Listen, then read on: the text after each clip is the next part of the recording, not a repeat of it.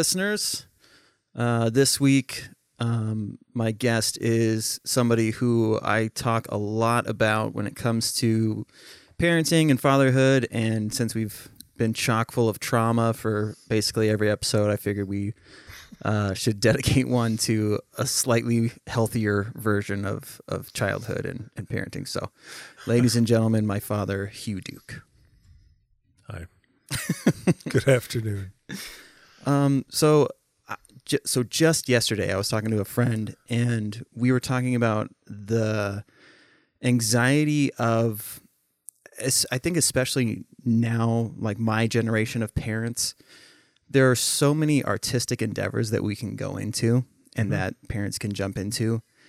And the feeling of, am I dedicating too much time to this?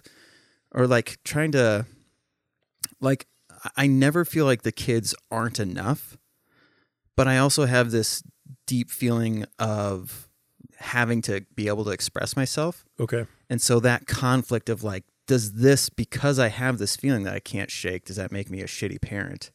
And so we were talking back and point. forth about that. You know what I mean? Interesting. Yep. So I'm curious, like, because I know, I mean, when you were growing up, you were, you know, you had acting friends and uh, seemed to have a, a passion for that. And so, I mean, like, when you were growing up, did you ever have aspirations to do something along those lines? Yeah. Yes. When did that change for you? Um, when I realized I couldn't sing. no, I mean I played the guitar. Uh, I don't know that it was. I don't know. And then uh, when I was senior in high school, I really did seriously consider going into acting. But I actually, um, I took a class. This is outside of high school, and then I also, You did take an acting class? yeah, Oh, I didn't know that. Yep. And then and then there was like a little tr- anyway, there was just a group outside of it was in Katonah and the more I got involved in it, the more the I could not connect with the people. and so I was just like, well, this isn't for me. And a lot of other things were going on in my life at that time. Isn't that funny? Like the road to acting is filled with people that you just can't stand. Like they people say you're not going to enjoy everybody that you work with, but yeah, like when it comes to like drama club and shit like that, like there were so many people that just like this mm-hmm. is the only place that I can be around you. Not because I'd be embarrassed, but just because I can't stand you that much. No, it wasn't that. It was just like these I could just tell this wasn't my uh, yeah. like we And don't I watch probably wasn't that good. I feel like there were movies that were um, part of the almost like homework, like the like uh, like generals. Like growing Okay. up, there were movies that we had to watch because they meant something at this point in time. So it's not that we're like a family of people that like musicals, Mhm. but there are musicals that we have watched. Yeah. You know what I mean? Okay. So like when it comes to acting, I feel like all of us know that like, yeah, if we just showed up on set and somebody said do this, we could do that thing. Whereas if I have to spend 10 years with a bunch of fighting and clawing and kicking. This these aren't the peeps I want to. yeah. Yeah, if you actually grab that cord and put it in between your knees, then it'll stop won't and then spin. you can there you go. Okay. Then it should stay. So yeah, so I don't know that I was ever. Yeah, I don't know that I ever felt a great need to express myself in that way. but you have such a an appreciation for all that stuff. So so when Yeah. when you learned or when you kind of came to that conclusion that you know, ah, this is I'm not going to be able to make this work. What was the next step then? Hmm. I never. I don't know that I ever. It was never that important in my life to where I viewed it as a as an on off thing. Like oh, like oh, I see. I'm not going to be a musician. Oh, I see. I'm not going to be an actor. Oh, I see. I'm not going to be a f- baseball player. Do you know what I mean? Those are just things I did while I was. Uh, I didn't have super clear path towards anything when I was 17 or 18. and I mean because you. So did you guys grow up LDS? I would say no. I didn't really know that that I didn't know that was our religion. At what like at what point? So would your mom go to church by herself, or did she just not go? I don't think she went. Maybe when we were little kids, maybe when we were eight or nine or something like that. But other than that, no. So was it going to Idaho that kind of Yeah. revived that? Yep. Okay. Yep. Yeah, New York had there was nothing going on in New York in that regard. So I mean, what was that? So that had to be weird then, because I'm sure Mm-hmm. Grandma knew or like remembered a lot of the, you know, essential stuff when it came to L- LDS, but like getting thrown back into that. Do you remember what that felt like? Like showing up dressed up and having to sit for three Um, hours? Yeah. So you have to recognize, I think, that I was, yeah, a lot of things were changing at that time in my life. Not just that, right? I just spent, you know, three or four years in high school, not even living in my house, you know, living with friends, living with Wally for a while. So that was a change. And, um, I guess I will talk to you about this. You're a grown man. Sure am. I flunked out of high school. Um, and I flunked out, so I couldn't graduate. So I was there were two kids in my class that did not graduate. I was one of them. So I didn't even I couldn't go to graduation. I mean, I stood on the Oh, that's why. I, so I had heard that you didn't go to graduation, but I didn't know that's why. no, I, I flunked, flunked out. I was missing a whole year. So in the summer school after that, they let me make up an entire senior year of high school in summer school. Wow. and I worked really hard.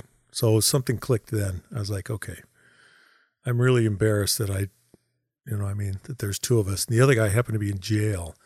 And then it Oh, was wow. me. So that clicked. So that was a change for me. I was like, okay, I can, I can do school. And then as soon as summer school ended, I just felt strongly that I can't stay in New York anymore. You know what I mean? So I sold Uncle Wally my car, and that was enough for a plane ticket to Idaho. That was probably in August. you had to pay your own way out to Idaho? Yeah. I didn't know Yeah. that either. I, I, I thought that you had said, I want to come to Idaho, and, and uh, Lucille flew you out. Uh, that happened once while I was in the midst of high school Oh, okay. because I was getting in trouble in high school. And I thought, well, let's give this Idaho high school a try. And it didn't work. So I came back. so, anyway, so that was a change. You know what I mean? Yeah. I was like, things were changing in my mind and in my life. So I got to Idaho and I was going to just find a job somewhere. And I did that. And some other things started changing too. For example, there's no, I didn't know anybody there. The only people to hang out with were uh, that were my age were people, guys that were getting ready to go on missions. Oh. So that was kind of a, you know what I mean? So I just got kind of drug along there. And I made the decision to do that, not knowing anything. So okay, so you're hanging out with, um, with people that are they they've gotten their um. Mm-hmm. Why can't I think of the Mission call. Or Mission whatever. call. Yeah. Uh, I was gonna say their papers, but that sounds weird. but um, so they'd gotten their call, so you're watching them Mhm. do like the the basic training. Yeah, getting ready. Yep. Wow. So so did you start going to church? Like, were you doing church and um, any like? Uh, not really. I started a little bit because there was nothing else to do. Sure. And then some of those people I played basketball with and I worked with. And so I just kind of started flowing that direction. So that's when it started. That's in, that's really interesting Mm-hmm. because, yeah, I've ne- like your mom has never pushed the church that I can ever recall. She's always like encouraged it, Mm-hmm. but I've never like even when she would have me go with her on Sundays, I never felt like like the way that you guys would force me to go to church. Hers was pretty relaxed about it. I wonder if she kind of saw that like if I try to make my kids go, they're going to resent it. Uh, I don't. I think she had failed so much at it that she just was just kind of given up. But yeah, so I mean, so you decided to work instead of go to college? yes, I didn't have any money. So I- Okay. but the goal was to go to college. I wanted to go to college. That's why I went to Idaho to work because I knew that uh, college was cheaper in Idaho than in New York. Oh my gosh. So that was the plan. Go there, work for six months, go to college. Okay. And then you kind of get, and I don't mean this in a negative way, but like indoctrinated back into. Yes. Yeah. And so, do you remember that feeling? Like when did when did it make sense to go on a mission? Great question. It made sense to me when I realized where I was. So, who I am, where I was, and I could see people around me who had what I thought I wanted, and that was man, they have children, they have a family, and it's a like a together family. So, I just have two views. I have the New York view, and you've been in New York, and then I have that view of a family. And so I thought, well, that, there's only one way to do that. So that's that's when I was like, well, I want to do that. I want to do that. So that's what made me. Um, and then the logical next step, if you're that age, is well, you need to go on a mission. Then, so I'm like, oh, okay. do you know what I mean? Yeah, I, it, I'm so glad to like hear it out loud because watching, like growing up and watching you in various scenarios, that's the way that that mystery, like that's how I always explain it to people was like, you're a very logical person. Not that you're like robotic in your thing, but I'm like robotic. when something makes sense, there's no need to be upset about it. There's a there's a way you can flow with that thing rather than being like, dang it, we have to, you know. Um, so th- I always viewed it as the church showed a together family, not just in the here and now, but afterwards too. You have Mhm. the promise of being with your family eternally. Mhm. So it's really like the whole package of what what I imagine what seemed to bring you joy when we were growing up was being able to be around and being able to Yep. have a functioning family. Yes. But the cultural differences from like like when you went to uh so did you go to Utah? Like did they do the MC or Yeah. Yep. For two months. okay. But really, that you're just locked in a like a college campus, and you just learn German, and you learn what you're going to talk about, and then they ship you to Germany. So you're, I mean, you're physically you're locked up. You don't go anywhere. Oh, really? Yeah. Yeah. That's so crazy. Like I remember when we we what town is that where the Provo. Provo, yeah, yeah. Seeing all of those soon to be missionaries walking around, it was like it was like seeing Well, Like- you're you're actually a missionary at that point. You are set apart. oh, You are a missionary. You're just going to serve the first two months of your mission there in that language Oh. place where you learn how to speak. So I mean, did you meet anybody else from New York, like, or any other like? Yes, Kids that's, from- that's that's pretty interesting. There was a kid that I met that was from Kitchawan, Oh, really? not Kitchawan. It was called the Kitchawan Ward at that time, but yeah, Oh, oh, oh, okay. Wait, is that where Grandma goes? Yorktown Ward. Sorry. Yorktown. That's right. So yeah. Anyway, I met him there. It was really bizarre. he looked me up, and I just had a faint memory of him. The only reason I knew him is because our high schools played each other also in a championship football game.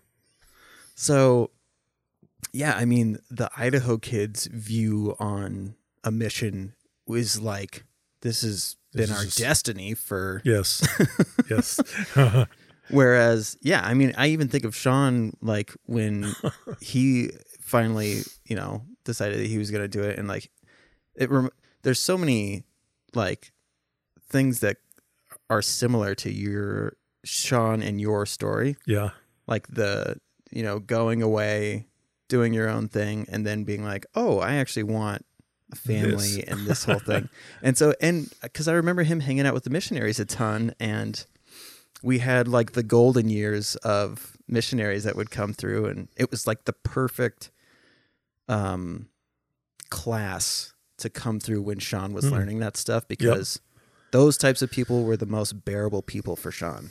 Anything more or less, Sure. I don't think he would have been as enthusiastic about it. Yep.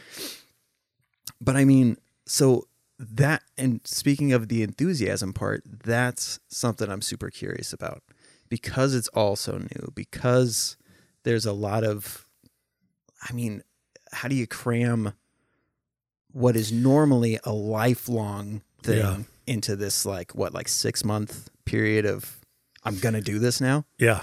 So, yeah, absolutely. So that's where the clash came. Is that not? It, yeah, there are things I did not know. I'll I'll just say it that way. I did not know, and when I knew them, and had like hours to process them, I was in Germany. Oh man. So what do you do at that point? I don't mean to say it that way, but you know, I mean, what Yeah, do you do at I- that point? exactly. You're just like, well, I'm here. That so yeah, that's what I was. That's the t- so that's why I thought that Grandma had kind of gradually been putting you guys back into it is because the the mission is such a huge. I mean, it's called a mission. That's Well, Grandma had absolutely nothing to do with it. Zero. I told her just before I was about to go. That's about all. that's so crazy. I hate when I start a new job and I want to be efficient, but I don't have all the answers yet. Mhm. And so I have to keep asking questions. And I'm like, I just want to be able to say the thing. I'm sick of having to look it up. You're out in the real world and you're supposed to be changing people's lives Mhm. by bringing them to the church. And you're hoping that you have all the answers. You have the conviction, but it's like, do you know what I mean? Like, Yeah. That actually was a benefit, right? Because nobody cares about the rest of it. They really don't, right? I'll I'll say it this way: God is the only one that changes people, Mm. right? So if you're filled with too much other stuff, you lose sight of the fact that God is the one that changes people. So I didn't I didn't have a lot of stuff messing, a lot of stuff confusing that. So in my Oh. mind, that's that's what I knew. But so that conflicts with other people, and then you just go, "Well, that doesn't. Are you, that's not right." that's So that was kind of the only struggle. it's like those two different versions of sales pitch. There's the person that does the pitch because they read the entire pamphlet and they know it front to back Mhm. and they're going to give you all the things. And then there's the person who came on is new and they're actually excited about the product and they're like, "How cool is this? Did you guys know it can do this?" This is my favorite thing about it. Yeah, You know what I mean? Like yep, that personable got it. aspect. But I, I would say the so shame on me. The real reason I went, the real reason I went on a mission was because I thought there was going to be something in it for me. Mm. Not in that selfish way, but I thought this could this could help me as a human being. The rest, so I was terrible at it. Actually, it was probably fun, but I was terrible at it because I didn't. Yeah, I knew I knew what I was in it for. Yeah. Well, and I mean that I was curious about that too is like cuz after your mission it seemed like because you went from Idaho to Germany any decision after that it can't be that extreme. So like in the sense of like when you said you were going to join the military or was it Mhm. the Air Force? Army, Yep. Army. So you said you're going to join the army. You're still in the states. We don't have to go far. It's nothing compared to like uprooting and learning an entire new language and culture. So to from what it looked like from my perspective is that you're like, well, yeah, we just have to do this for X amount of time and then we can do the thing that we want to do. So that is think about that just as a just from a personal standpoint. Take the religious p- part out of it. Think how difficult that is to do as a 19 year old who knows nothing. You're thrown in a foreign country, and your job is to look like an idiot to everybody else, right? I mean, what a missionary look like an idiot. So not only look like an idiot to everybody else, but look like an American idiot that doesn't belong. So if you can do that, and just maintain your anything, right? Yeah. Maintain yourself of humanity and maintain yourself of I like you, then yeah, that makes some other difficult decisions. You're just like, I've done tough things before. I can do this. Yeah. So Yeah. joining the army was that's an interesting one because that one was purely I know to get that I have to graduate from college. I cannot dig ditches for a living because that is not going to result in what's best for you. And I didn't even know you then and everybody else that's going to come. So I have to graduate from college. I have to get a degree. So the military that made it that was an easy decision for me. It was tough because I'm not single, right? Other people are going to be affected by that. But to me, that was like, yep, it's going to take me two years longer, but that is the only way I see to get that degree.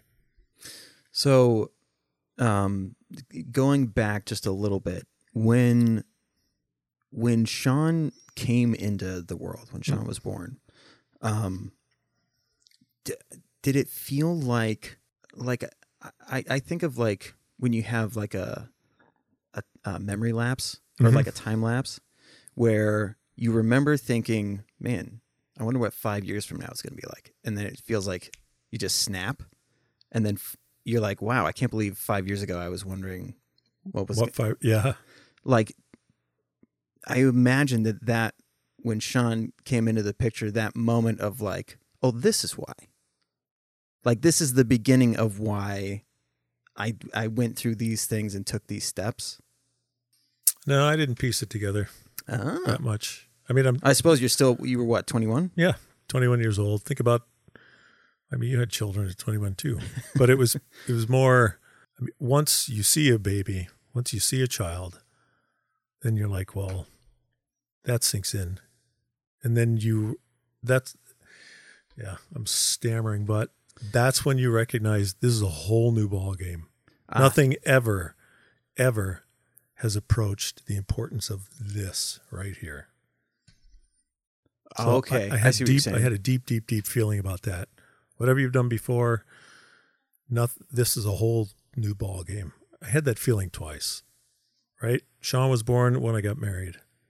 okay. You know I mean? I remember that going through my mind. This, this is a big deal. It's interesting that you say it in that order, though. This is a big deal. but I mean, okay, so so then does that process of we got to do this for two years so that we can get here, like, Mhm. did did that enhance?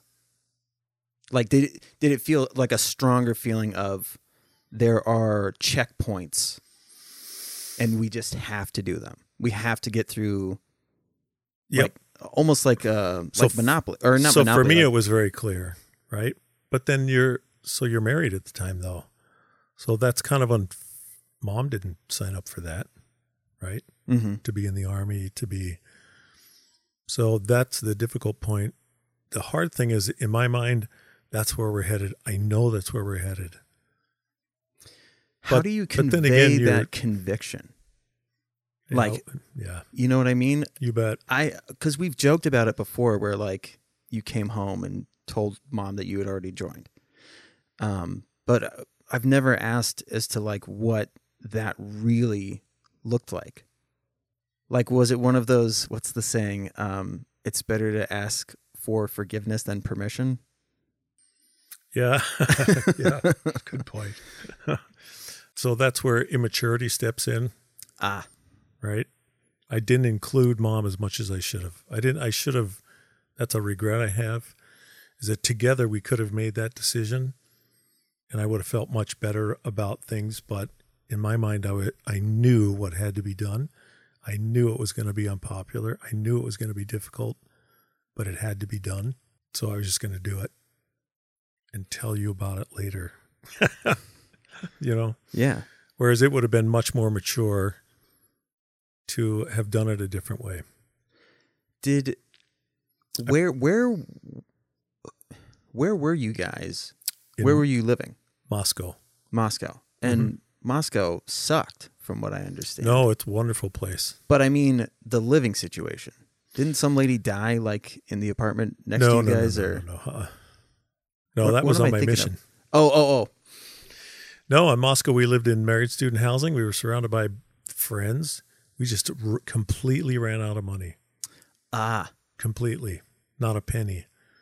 And we were both working. Sean and Scott were little tiny people. And I could not I could not figure out a way to work full time and go to school full time in chemical engineering. okay. So you recognize that the situation was could get bad very quickly, Yes. and so we okay. I saw no other way. How old was Sean then? Well, it was 1985 when I went in. Oh, so he was just He was three and Scott was two, 18 months old. And I knew, so this is how focused I was. I knew they offered insurance. I couldn't afford insurance. oh, so that was part of it. Like, I don't care. That's the question I kept asking the recruiter. Does insurance kick in the day I sign the paper that I'm joining? And you do recognize I have a family and they're going to be covered, right? That's all I kept asking. wow. So, See, and this is the thing is like, so with all of the decisions that you made, were they all, was it always for the future of your family? yeah, I think so. So that's what, like I was saying before, like, is seems to be a struggle with younger parents now is like, we want to be fun parents. We want to be like, look what dad or mom used to do. Isn't this cool? And like stuff like that. And the concept of like every decision being able to have it be about the family. Like I don't remember you buying like a fancy car or like having any like real desire to do anything that didn't involve us. So th- that's where, but that's just personality too, right? Because mom has wanted to do that. Yeah. You know, she left to go to like dance camps and, and she's so, I think mom would like, would have liked to have done stuff like that. So she did as much as she could. But I just didn't, I don't know. I don't, I don't know how to describe it other than that's just personality. Looking back, I think this is just, you know, that was 30 some years ago. Mm. I think I was just in awe that I pulled it off. Yeah. You know what I mean? That, no, no, that I pulled off like, I can't believe somebody's willing to mate with me and live with me. I Alex and, And I say that you- all the time. And I cannot blow this, but you do blow it because you're a human being. But still, I think that's what was, I think that drove me a lot. It was like, I can't believe it. I mean, I didn't, I can't believe I got this far. Yeah. I, honestly, Alex and I will joke about that all the time. Like something will come up and and one of us will go, "Look at us. Yeah. How- Why, why us? We're we're disgusting." Yeah. Um. So the, sorry to say the mating thing because it's, you know, Yeah, you're disgusting. But uh, no, that's funny because that's honestly that's what Alex and I. Al- I think Alex has said that almost verbatim. Like someone wanted to mate with me, yeah. but when it comes to your dad, because well, I actually, you know what? I've asked you about your dad a lot. With grandma, she seems pretty passive. So I mean, she, it it didn't seem like she was trying was able to corral you guys and force you to do much. Does that make sense? Like you and Yeah. Wally stayed. R- Ron and Joe were doing whatever they were doing. Yeah. Well, I mean, at that time, I was 14 Yeah, when my dad left. So sh you're not going to force a 14 year old to do anything. And she's wounded, yeah. You know. What? wh- Who were your examples for parenting? I have no idea. I, I, cannot remember. That's, That's why I cannot remember really seriously contemplating the family thing. I like I honest. I I think my vision ended at like high school, and I I just didn't know. That's interesting because I do remember a couple times having the thought go through my mind, well, what about a family and stuff? And it just, I didn't think I could pull that one off. Yeah, man. It's it's so funny. Like, yeah, I've been. I thought that was like your parents do that. I don't think I can do that.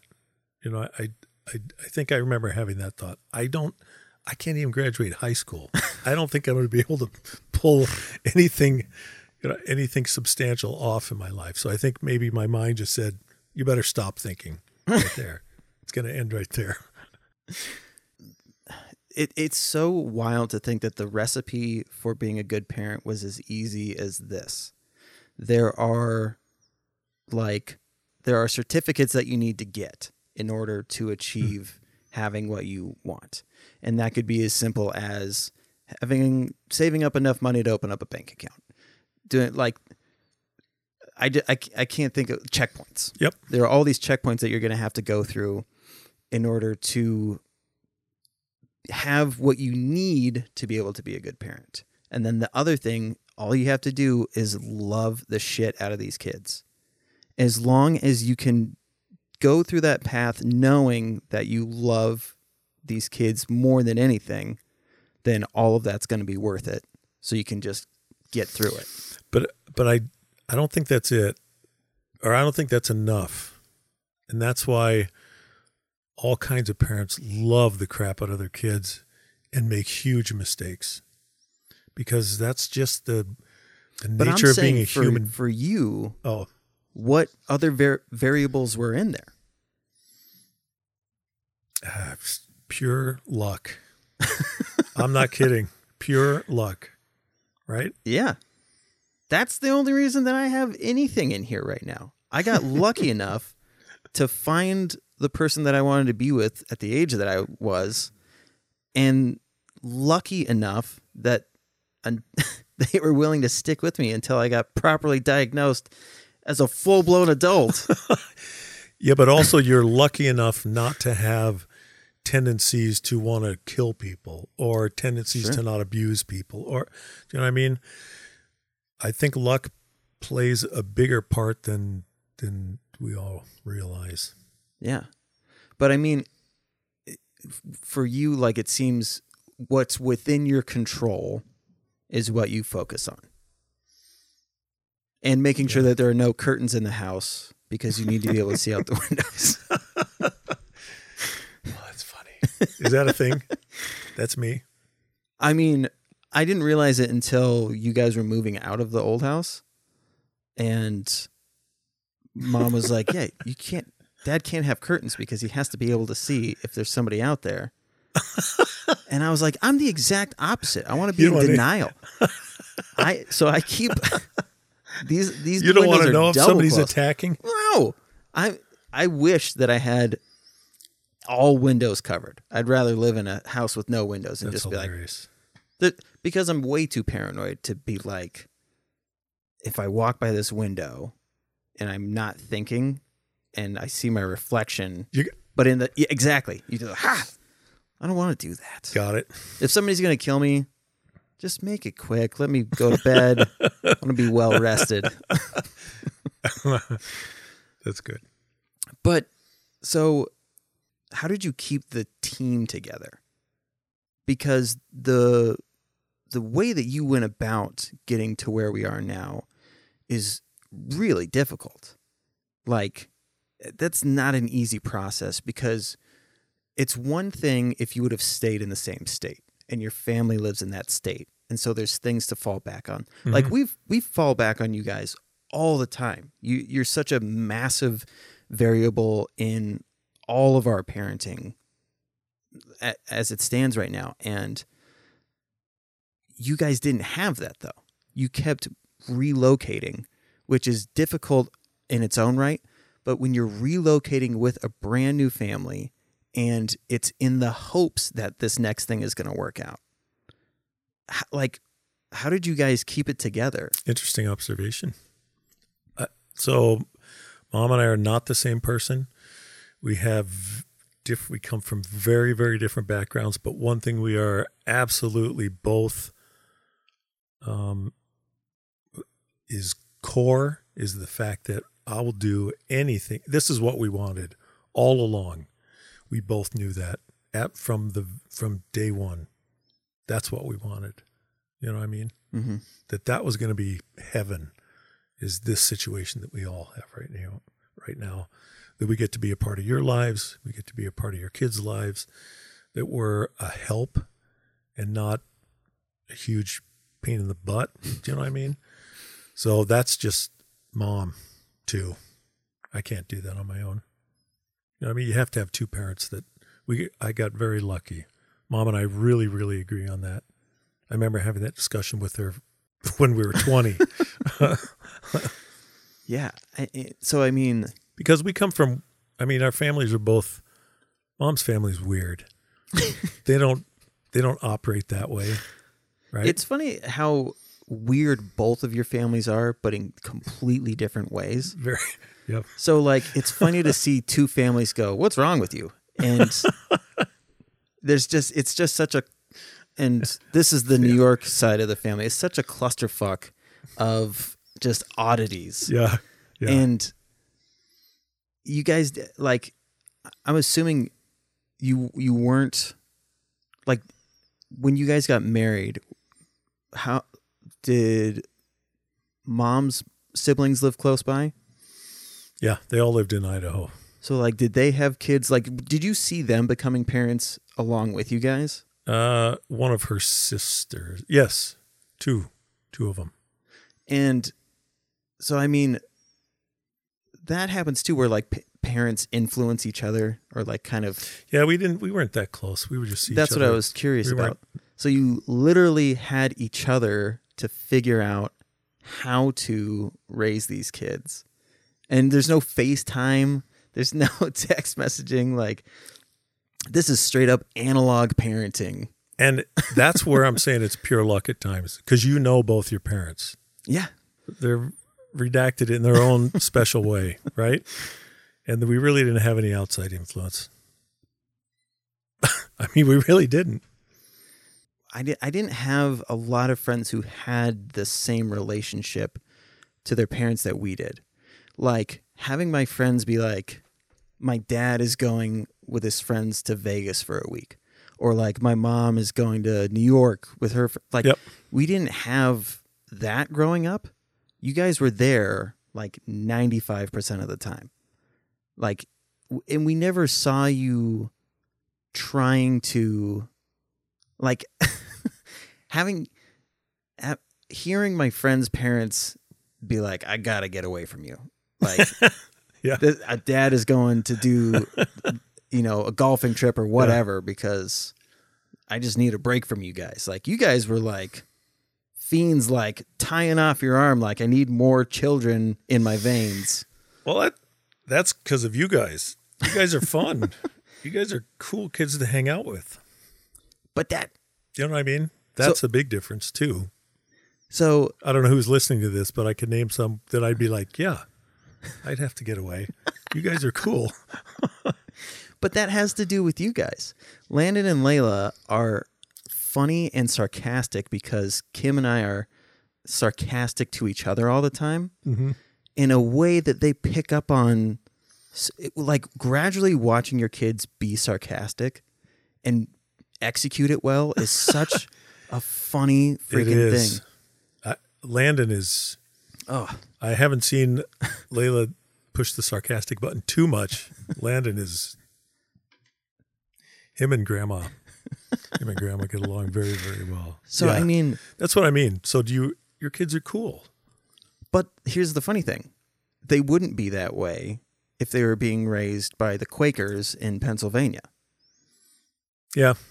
So it has to do with you guys somehow created this formula for, and I mean, I've told you this a million times, but that whole conveying sincerity thing.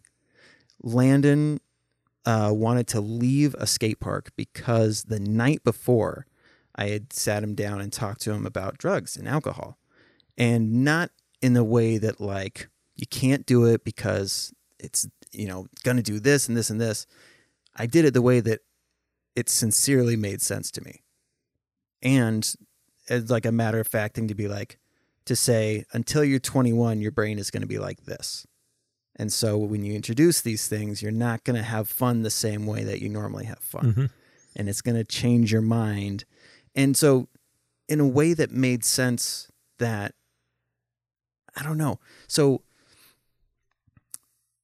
your your like diy family making experience created a drive in your kids to want to be able to replicate that to some degree.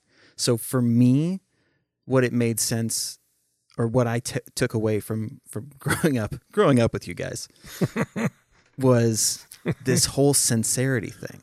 That's interesting. That's, that's So interesting. be so that was the biggest thing to me. And that's why I don't like arguing with people. Is I'll go, "Yeah, but is that how you actually feel? Do we really care about this thing?" And I don't hold grudges because I'm like, what are we what are we gonna do?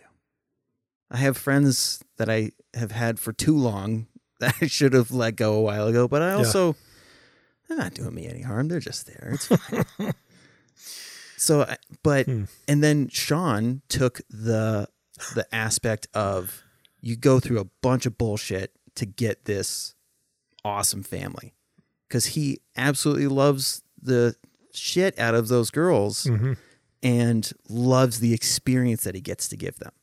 Get so like that that part of it, him sitting back and watching all them get to do all of these things is that other aspect. Like when you would take us camping or when you would take us to the village inn, like there are things that you just got to sit back and watch us be like, Holy shit, this is awesome. Or like the batting cages. Mhm. Like watching your kids discover an amazing thing is such an awesome feeling. I know, but but it all like who do you love? Who do you love the most? You love them. So to watch them do anything fun is the greatest pleasure in the world, right? and so this is the complicated part for people like me is when, like when you feel like you're not dad enough i mean I- how did you like ground yourself or bring yourself I you lay awake at night. And just I'm serious, and you just go. I regret everything that happened today. Serious. yeah I mean, you can't. You know, right? That's the curse and the blessing. The blessing is you get to be around people you love. The curse is I love you so much. Any mistake I make is amplified because that I don't know. I don't know how to say it. it feels like there are eternal ramifications because when I think back on Landon walking into my room and I'm passed out and there are police surrounding my bed, Yeah. I can't, I'll never be able to take that back. It will Yep. always be ingrained in his mind. So I get what you mean. It's like there's certain things that you see it in their eyes that you're like, fuck, I can't take that back. That's right. It's there forever now. That's right. Yeah. There is no easy answer for that, right? Other than you're a human and they're humans now and you you also cannot you don't think about this in the moment, but you cannot smooth the way for somebody and make them have a happy life. Because they end up like Eric Trump. right? Yeah. So I, I do hear you. I do. This is where my re- religious beliefs come in. And that's believe- fine because I, I think it had I believe in God, and I believe that He can make up for crap like that, right? That He loves you just as much as He loves me. And so He will, that's what grace is, in my opinion, right? Mm, I don't deserve His help in blessing you um, to overcome the mistakes I've made, but I think He's going to give you that. So I, that's that's what I think grace is, right? I don't deserve it, but you're going to get it. so and that was the other thing that I was curious about because at the beginning of all of this, the checkpoint that you needed to get through was finding grounding in the LDS church because it has this thing that I tell people all the time, uh, a quote of yours, which is uh, math is the key to the car that you want to drive. so the key to the car or van that's going to haul all 7,000 of your kids is within this church. So there are, and I, I don't mean to deconstruct it this way, but there are formulas, there are answers and equations and things within this, you know, school that will help you in like you like achieving grace, like being able to because it's really easy to spiral down Yeah. if you make enough mistakes and then you go, Yep. well, this is just it. I'm a shitty parent and I'll be Yep. a Forget shit it. parent forever. So like, would you? So like, were there people in the church that you would confide in about stuff like that? No. Uh, over the years, I've learned to actually detach. That is not my focus. A church is not my focus. It might have been then, but there you cannot. That's it's just a thing, right? Church is just a thing, just like a school is just a thing. God is the God is the thing, in my opinion. So would you pray on these things then? Absolutely, Okay. God is who I turn to. That's who I bring stuff to. So, I- mean, what is that?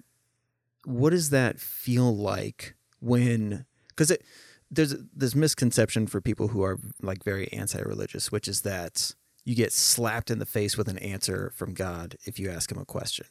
But really, it's these incredibly subtle things. So, like, do you recall like subtle hints at moving in a certain direction? or- Absolutely. Okay. When we moved here, that was a subtle move that mom and I both felt wasn't a punch in the face. It was a we feel like it was directed. And I looking back, I think it was probably for Josh Mm. that that's what might have moved us toward it because Josh's life might have been completely different in a I don't know that, right? I don't know I can't I don't know that separate timeline Well, all like in Loki. but then I also look back at at St. Helens and go, well, Yeah. that may not have been a that may have been God helping us move in a different direction because he knew how much that meant to me and to, and to you guys and to, so that's that's, how what I view think, it. Like, is really interesting too. Is these big decisions because it requires faith because at that moment in time we were insanely happy. We had a massive group of friends. We had a neighborhood that like straight out of a sitcom, like having breakfast on picnic tables with each other in the morning, like Outside, yep. you couldn't ask for like a better environment I know. for kids like that. But there's no way for you to know what was coming next. Right. And unfortunately, if we would have stayed, a lot of the people that we were associating with were connected to the paper mill. And that paper mill went through a lot Mhm. and families lost a lot. And so the town just kind of spun out of control. And uh, we Scott and I always joke that we we would have had five kids if we hadn't moved out like by the time we were 19 so yeah. there was just so much going on. And you you overlook stuff too right? Like being you know 8 or 9 years old and going and bringing bags of weed to my f- friends mom's friends Yeah. like there are things you just don't think about and if that becomes your norm then it's a different ballgame. yeah so like coming here was such a culture shock and It it, was. felt so freaking hard but i feel like that's what a lot of those stories look like you put your faith in a thing and you're trusting god with this and it you're it looks like in the rearview mirror you're like holy shit i can't believe i'm leaving all of this amazing stuff Mm-hmm. and then initially everything sucks. We lived in a motel for two weeks that Yep. smelled like Indian food every Yep. day. Like it Yep. was fucking tough. And then the lateral move of going to an apartment where still barely any room for us. Like everything just looked like we made a mistake. We Yep. shouldn't have come here. Yep. But then that gradual thing, that subtle thing, subtly, gradually, everything worked out d- absolutely for the best. That's what that's what I think too. But it that's got to be so hard in the moment. Yeah, I didn't know that it would be as hard as it actually was. So mom and I were naive as to how difficult it was going to be because it was you described it really well. right? You described it really well. In the meantime, so that's where I feel terrible because in the meantime, I'm starting a new job that has big time requirements. Mm. And I see you guys going through difficult times or what I can imagine are unbelievably difficult times, and I'm stuck. Like, do you know what I mean? Yeah. So that's what killed me. That was difficult. So, Yeah, I mean the especially now that I can know having worked there like uh if something goes wrong there, it's everybody as many bodies as possible to come and try and solve this thing. It doesn't matter what time it is. mm-hmm. There are people who just it's like people who are in prison for so long that they when they get on the outside they're like wow, this is too much for me. And so they do something to get sent back to prison. Like this is just it. We we hate being here but what else is there? Yeah, and i don't mean that to shit on anybody who's working there but what i'm saying is the the weight of those requirements depending on what position you have can be very extreme. And there's no way to properly convey that to your kids. Like and it's got to be maddening because you're like you I'm doing so much and I wish that I could like show you like how devastating it feels to not be able to be on the same page with what's happening mm-hmm. because from your kid's perspective all that's happening is we're not doing anything we're stuck in this four by four box can't know, yep. move and we have to walk through the snow to get to school now this is insane Yep. And we used to live in a house, and we had a neighborhood. We were like normal people. so Yep. like trying to be like i i wish i could give you this feeling of how important i feel this is and how this is for you guys. And but then we're also kids so we're doing shitty stuff. We're not doing our homework. We're not doing xyz so you ha- there's all of these variables into like i still have to be a parent hmm but I am also there's this thing that's on the back burner that I wish I could, you know, somehow bring us all together and be like, Yeah. we're all in this together. You described it well. You described it well. And then you also feel a desire to shield people from, like, why do I want you to feel pressure in addition to what you have? You know, I'm, Yeah, you know, so that's that. I don't think that helps anybody. So those are difficult times. I mean, you guys, you're parents, you're married, yeah. Um, you get it. I mean, to an extent, I get it as much as I'm back to the whole being lucky thing. Like getting that recipe or that ingredient from you, the whole.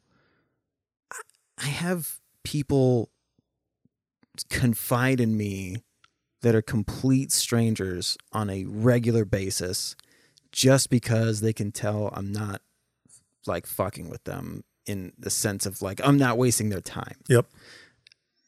and I don't I couldn't have I don't think I could have created that without watching you guys and the way that you interacted with other adults and other kids? Because I can't remember a time as I was getting older interacting with younger kids where I didn't want to be around them. Like I had that infatuation of wanting to hold babies and wanting to play with little kids and be a babysitter. So like this there's this easy thing of being able to quickly show somebody that it's okay. hmm Like a kid coming up to our, our table at Sizzler that's ran away from their table. And we're able to interact with that little kid without the parents being terrified that we're just some random pack of cannibals. Yeah. That's very unique. Yep. Don't sell your like that's you. That's in you though. That's don't you. don't you sell yourself short because like I said, back to the whole what did I say, Poughkeepsie? the Quakers of Pennsylvania. It could have been much more rigid and way yeah, less Yeah. easy to convey that stuff. And that all goes back to what is ironic as these seeming like what appear to be really extreme things feeling like it it's just a you just got to go with the flow of it for you going with the flow of well i guess i got to go in the army well i guess we got to move to oregon well i guess we got to Yeah. that's but that so even if it was terrifying on the inside for you that's what you made it look like to us That's what parents do. That's what you do too. Right? for sure but that's it had to come we're doing the whole chicken or the egg thing here it had to come from somewhere Yeah. Well, maybe it comes from I don't know. you I, know what I think a part of it is here is you're born with it. yeah i think the fact that you and mom didn't have influence there are these moments where you go oh we do it like this right and like when you discover that stuff together it's like oh so there's like we're idiots together Yes. and then Yep. when we figure out a thing there's a it's such a hard feeling to describe but it's it's Yeah. it it creates a bond and then helping other people do that it's almost like you're looking back on a funny thing like Yes. you're like i had no idea until we did this thing Well, that's what I think about. Um, maybe I'm not going to describe this right. So, if I were talking to someone else, it'd be easier to describe. But I'm talking about your mother. so, I've never quite understood. I mean, you're a grown up, so you understand why somebody would leave somebody they're married to for someone else. And in my mind, I go, "There's no like." Mom and I were just two idiots that joined forces and fought through this and laughed and cried. You know what I mean? So who else has that going for him? Do you know what I mean? yes So 39 years. Who else has that? Why would I? I mean, nobody has that. I can't share that with anybody else. So I don't understand. I struggle understanding, putting myself in somebody's place that does that, unless they never got along from the beginning. Hmm. And I, we just, I just got lucky Yeah. who I married. the thing that I got lucky with is because if I didn't have that one little thing of being like, this is how I actually feel, and I know that the things that you're saying right now are not how you actually feel. hmm So let's let's Cut it. yeah yeah yeah let's let's come to like a a like a more level playing field so that we're not attacking each other. Um if I didn't have that then because when Kim and I got married, we thought that you just magically become a husband and a wife. Like you just like like you put a coin into a machine and now you're a husband and you just know how to do all husband Yeah. things Yeah. like uh, two weeks ago, we were teenagers doing dumb teenager stuff. So we had these massive expectations and examples of people who got married young and are still together. And so we were like, we got it. It's all you have to do is just say yes, and then it all just magically works out. So there was a lot of turmoil because we thought we knew what a husband looked like. We thought we Mhm. knew what a wife looked like.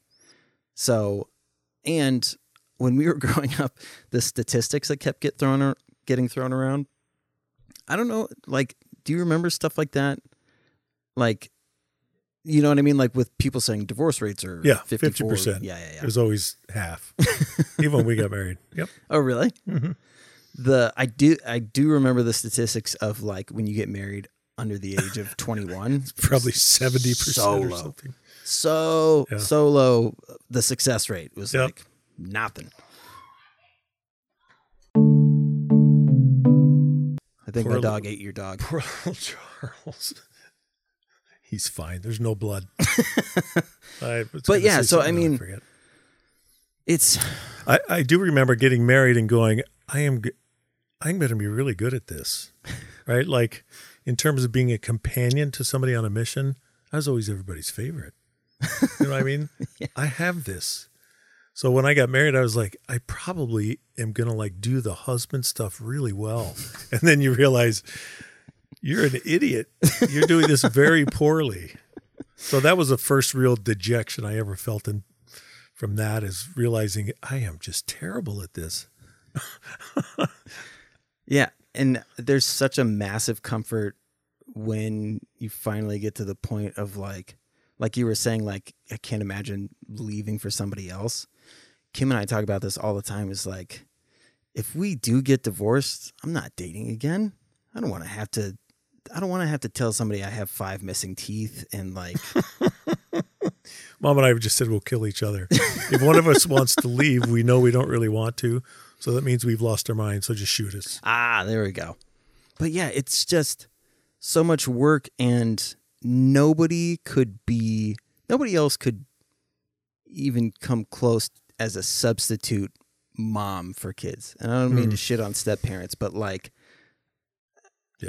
I can't see anyone else being what Kim is to these kids. Yeah. And I can't see a family outside of what this family is. So it's it feels if now it feels really easy to just go if my mind even for a second it drops off so quickly because I go, well there's a ah, so much work and there's just it's not going to look the same. But, you know, I do hear that. Oh, marriage is so much work. And mom and I have talked about this a bunch. I think we kind of disagree with that statement. I think life is a bunch of work. Life throws tons of stuff at you. It's not marriage, it's a lot of work. It's life. You just happen to be married while you're going through life. So you oh, wow. so you think, well, the marriage is a lot of work. Man, it's just life.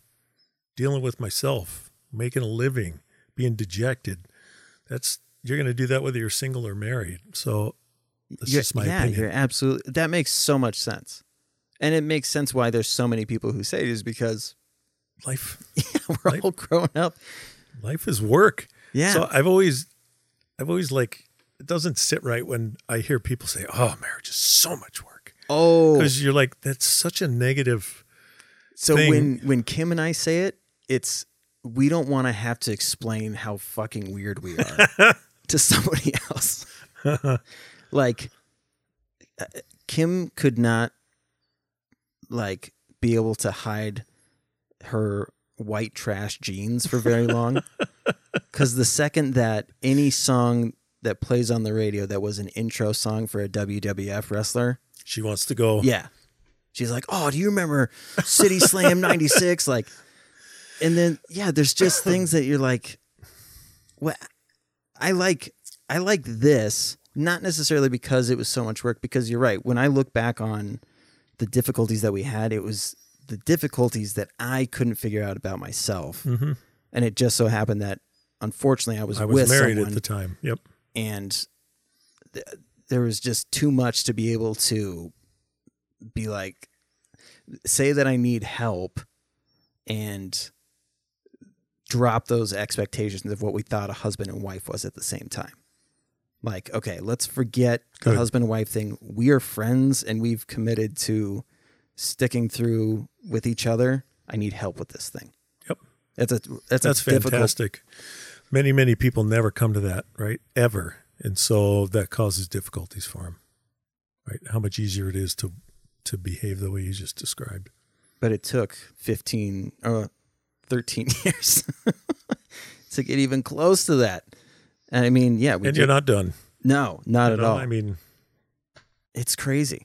So the back to like the original concept of well, because I mean we've stayed in the the realm of Yeah. marriage and family, or like they they do affect each other because if you have a tough marriage, the kids are either isolated or unfortunately greatly affected by how you treat each other yep. and that can massively I've I've watched it on every spectrum with friends growing up of how there's been cordial and the kids understood they're not happy together. We don't want them to be unhappy and just because of us.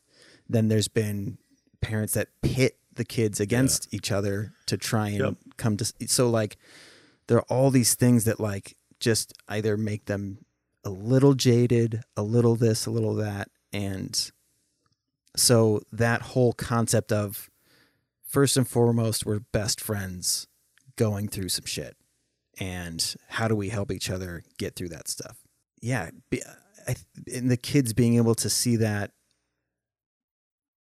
I, I hope that they get that like we we self-deprecating is ironically such a huge part of showing like uh, being you're actually being like the way that we self-deprecate is like in a trying to showcase humility in a humble way that like I'm no better than you.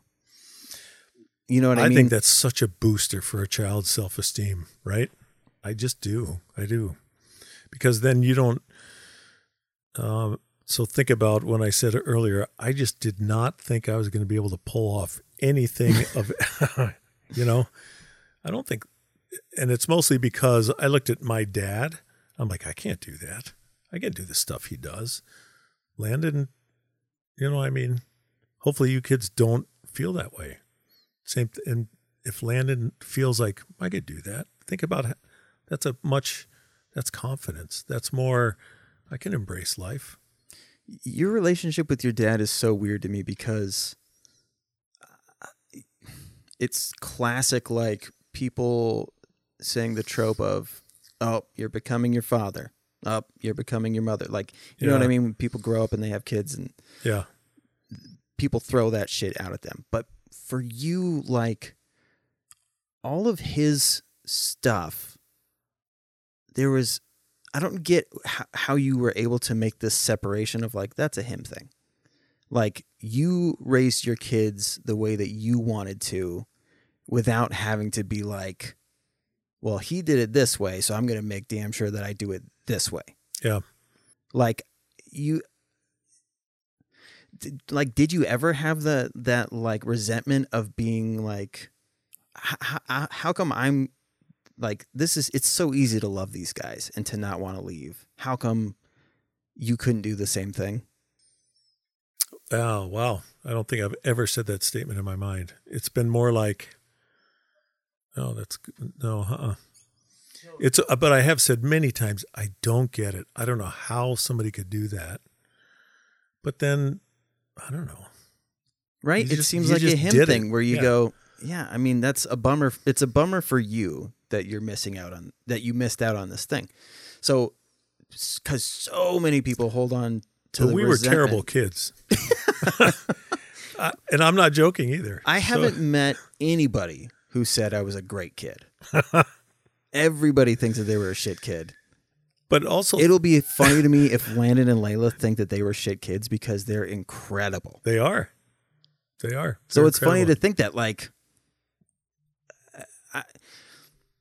All right. getting back to the the main thing to, and actually we can we can wrap this up in in just a second here. Is that Shane calling you? No. Okay. Um, so when you think about it, like I was saying before, how do we?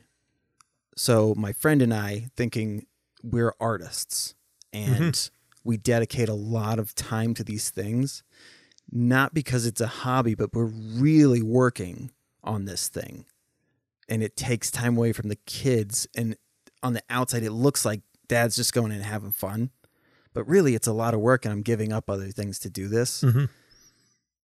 But I'm also sometimes I am having fun while I'm doing it. So does that make me a bad parent? Like what like what is what do you what's your take on that whole thing? That's a beautiful question. I'm I can honestly say I feel lucky that I didn't have that conflict in my life. But it's not a judgment, you know what I mean? I'm not I just mean I'm lucky, so I was never conflicted in that Yeah. way. That's all. But there are a million ways to parent, right? And guilt has probably never produced a good parent. So kids are pretty darn forgiving and loving and they throw a lot of props their parents' way when their parents don't deserve it. I think it's the natural state of a child to give their parent the benefit of the doubt. Mm. So I would just say guilt. That's my take. Guilt never, guilt never helped a parent. Wow. And you're a human being. So, but I'm also speaking from complete ignorance because I was ne- I've never been conflicted in that way. But that concept, yeah, I get it. it. Yeah, exactly. Like Alex says this, which is, I get it, but I haven't lived it. Mm-hmm. So Yeah, I get it, I but I haven't lived that. yeah, so I can say what my perspective would be, but that doesn't mean that I am speaking from experience. It's just I am not. yeah. So, but that that holds true in the sense of like I've never had Landon or Layla be like, "How could you do that? Mm-hmm. Why why why are we doing this instead of that other thing?" Unless it was like, you know, how come we're not going to Disneyland and we're going Yep. to Costco instead or something like that. But in like the the bigger picture things, yeah, I've, I've never seen them be resentful or angry in Yep. that regard. Yep. Um And sometimes it's okay in that it paints a whole picture of their parent, and that's good for children to see their parent as a whole person. I've always thought it was extremely valuable that mom liked dance and liked doing stuff like that because it painted but that's a generation ago, right? When Mm. when people it may have been more natural not to view your mom as a whole person. oh, I see what you're saying, yeah. And so you guys got to view your mom as a whole person because she got she had other things she wanted to do. Right. Yeah. Uh, oh man, there's tons of like the stereotypical. Yeah, the moms were pretty one dimensional. Mm-hmm. They take care of things. They tell you not to do this thing, and make sure you take a bath at the end of the day. Mm-hmm. But yeah, you're right. Mom showed. She was in plays. She mul- was oh yeah, yeah, yeah, yeah, yeah.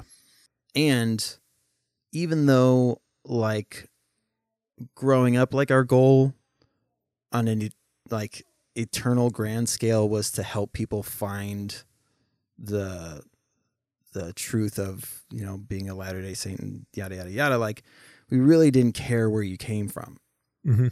and you guys conveyed that all the time because we'd go to church and everybody was pretty much the same but the people that we interacted with the most were people that were all completely different especially when you go to the you know the uh, play kids and, and and all that stuff like we were just around people that were totally different and you guys are so extroverted that we would just interact with complete strangers wherever we went all the time Mm-hmm.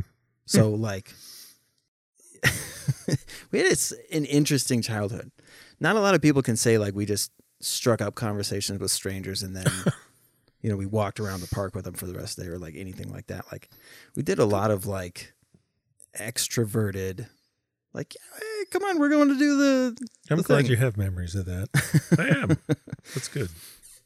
if you if you had to start all over in this time frame Yep. what are the struggles that you like that you see that you and mom didn't necessarily have Oh man. Well, I mean, you know a whole lot more than your parents know by the time you're 12, right? F- Facebook.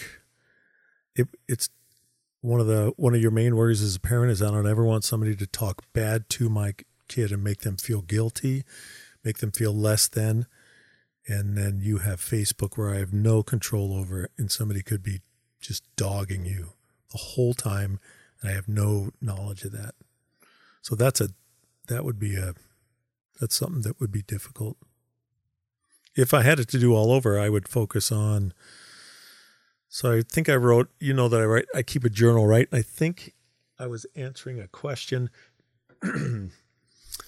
that what's your big regret? And the big regret is that if there's ever a second when you thought, and I know you have them, every one of you have had them. There are seconds when you weren't convinced that you were the number one thing on my mind in the big picture Mm.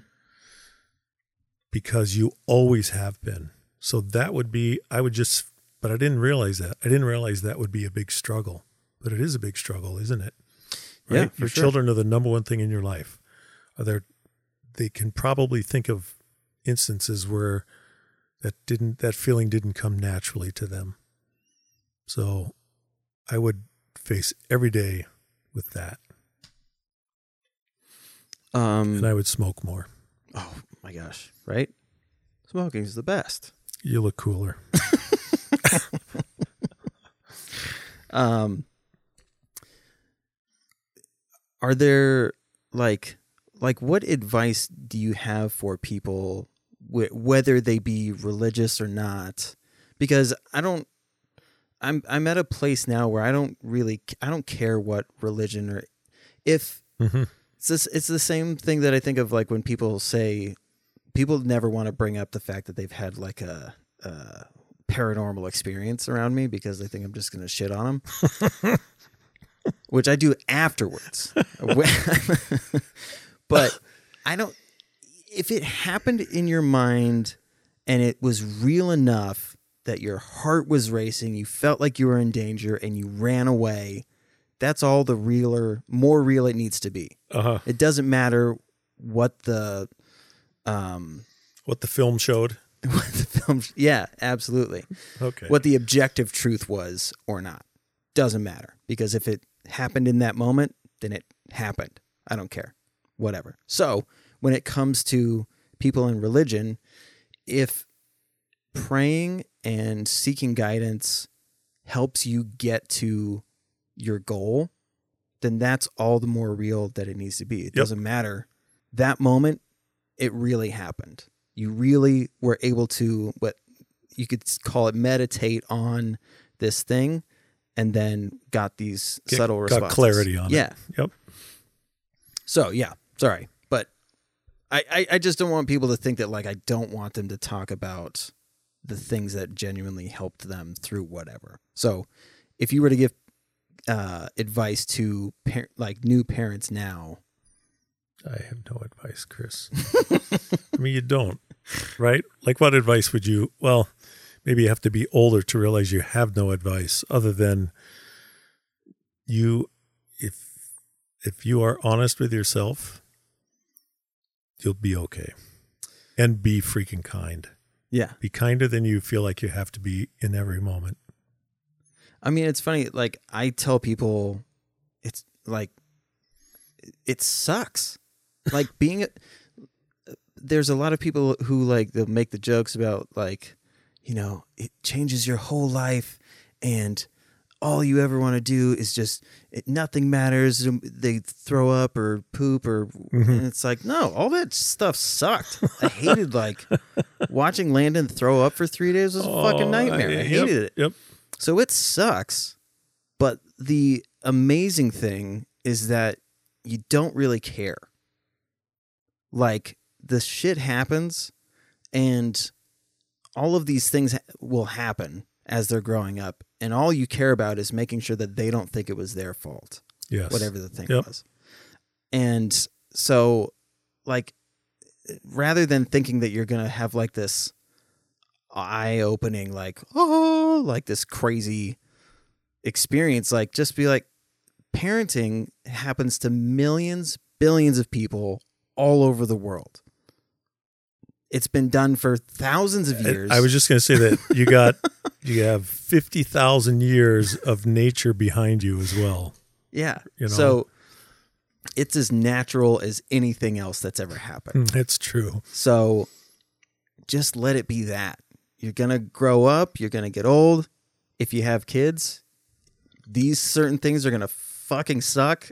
and then hopefully, if you, you know, f- were lucky enough, everything worked out. And then you all look back and while you're playing rummy at the table are talking about, like, remember that one time we got chased by a car and, like, cannot believe we made it out of that. Like, I Yeah, think enjoy it. yeah.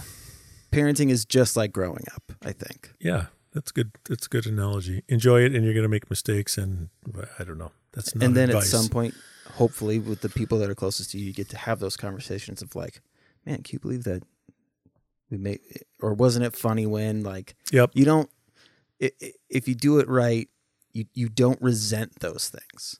There's parents that like, I don't want to mention any names, but I hear some parents talk all the time about the faults of their children, even though they're 30 plus years old, like it just happened yesterday. It's like, I was 13 years old when that happened. You got to get over it.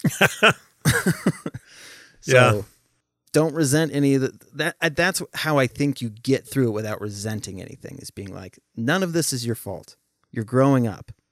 Mhm. So all of the shit that's going to happen, you're I'm going to do my best to help you come out the other side okay without feeling shame and guilt. Yep. Would you guilt a child who's learning to walk for falling down? Absolutely. No. Yeah. So don't do that. You pick them up and you kiss them. Go, oh, good job. Yes. Right? You get all excited. You clap. Yeah. They're terrible at walking though, huh? Yeah, they weren't made to walk. God. We forced that on them. Well, dad, I love you. I love you. Thank you so much for I love you. this. I love you. Hey, you know what? I love you. I love you. I'm sorry that you don't have hair anymore. And it's Um, got to be a bummer looking at all of this hair. Uh, yeah. Yeah. Would you lose your hair when you were like 19? Uh, I can't remember. Probably 40. That's why it's important who you marry because your children will end up better looking than you Yeah, if you do things right.